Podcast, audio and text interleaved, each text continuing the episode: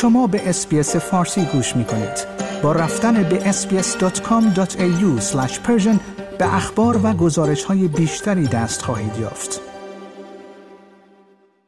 چندین آژانس و کارشناس تابستانی خشک و گرم را برای استرالیا پیش بینی کردند.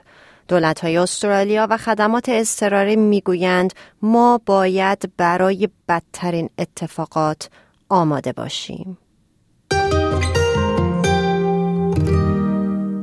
در ماه اکتبر کریس مینز نخست وزیر نیو ساوت ویلز با اشاره به اینکه در اکتبر چند روز دمای هوا به بالای سی درجه رسیده به مردم این هشدار تلخ را داد. Be prepared for a horror summer.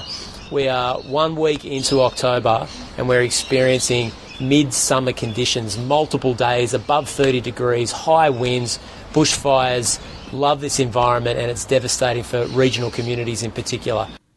دکتر لینت بیتیو از اداره هواشناسی می‌گوید پیشبینی طولانی مدت آنها این موضوع را تایید می کند به طوری که در تابستان امسال احتمال روزها و شبهای گرمتر در سراسر استرالیا خصوصا در استرالیای غربی قلمرو شمالی و نیو ساوت ویلز وجود دارد. به گفته او این افزایش دما منجر به امواج گرما و در نهایت آتش سوزی های فصلی خواهد شد. Almost all areas have an increased chance of unusually warm days, especially in Western Australia and the far north. Large areas have a high chance of unusually warm summer nights. Combined with warm days, this can increase the risk of heat waves.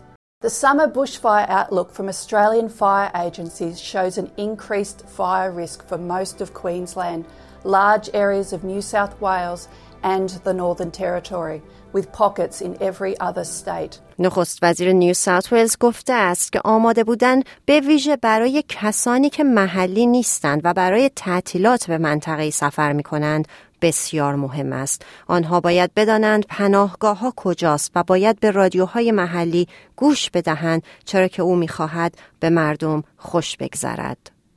I want to say that if you are on holidays on the New South Wales South Coast or you're heading to the beach for the second week of the New South Wales school holidays and it's not your residential environment, it's not your natural environment, it's extremely important that you understand where evacuation centres are and that you listen to official broadcasts from the RFS in the community in which you're having your holiday. We want people to have fun, get into regional communities, spend money, have fun with their children, but it's important, particularly if there's a threat of a bushfire, that you understand what those risks are. دولت فدرال هم در حال آماده باشه است. دولت در ماه سپتامبر در کمبرا نشستی برگزار کرد که در این نشست وزیر خدمات اضطراری موری وات گفت که مصمم است تا از آمادگی یکسان و هماهنگ دولت‌های ایالتی و منطقه‌ای اطمینان حاصل کند. We know as we look around the country that we're already in bushfire season in a number of parts of the country. Fiona was talking to you about the hundreds of homes that were lost in her electorate during the Black Summer fires, and we understand already this year there have been around 20 homes and properties destroyed just in New South Wales alone because of the fires, and the season is really just getting going. And that's why it's been so important uh, that governments are working together to make sure that we're as well prepared as possible. We're certainly stepping up at the federal level to support states and territories to be as well prepared as they possibly can be. اکنون که تابستان در راه است این هشدارها مثل همیشه آینده را پیش بینی می کند. از زمان آتش سوزی های 2019 بیمه های استرالیایی بیش از 13 میلیارد دلار در رابطه با آتش سوزی و سیل پرداخت کردند. اندرو هال از شورای بیمه می‌گوید که اگر مقاومت خود را در برابر آتش سوزی ارتقا ندهیم هزینه بلاهای طبیعی سنگینتر خواهد شد. Australia must tell a better story when it comes to resilience.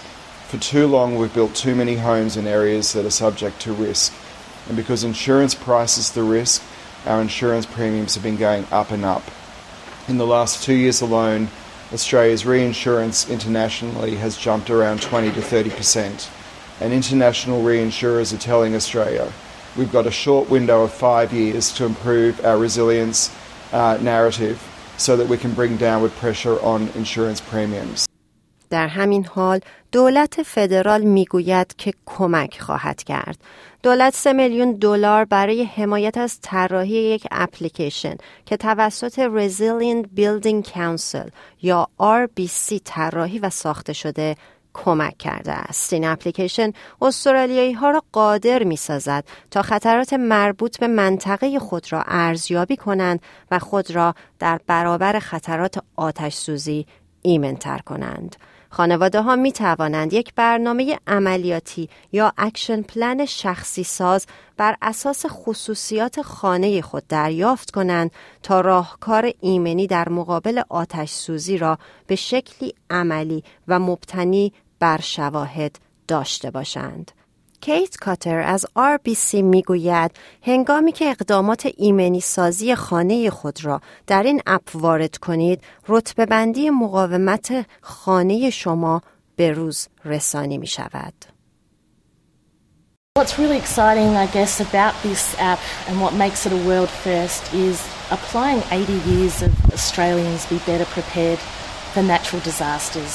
Um, The app is really easy to use. It takes about 20 minutes to control risks, what their rating is, what it could be, and what actions that they could take that are specific to their home. Um, the safety of communities and individual families and homes. So we're really excited to put this work, um, it's been a, a decade of work out into the community.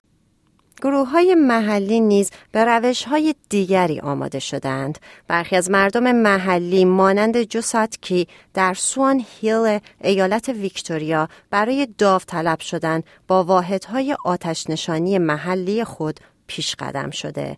جوساتکی در اکتبر به اسپیس گفت که از اینکه هر روز از سر کار به خانه می آمد و کاری نداشت خسته شده بود.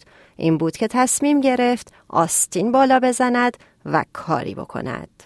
It was a boring part for me to just back from work, stay at home and nothing to do. So I, I rather put myself out like coming and help the community like we did back at home in Fiji. We always help each other.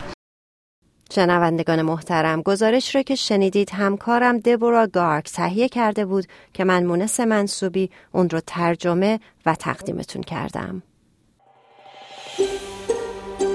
آیا می خواهید به مطالب بیشتری مانند این گزارش گوش کنید؟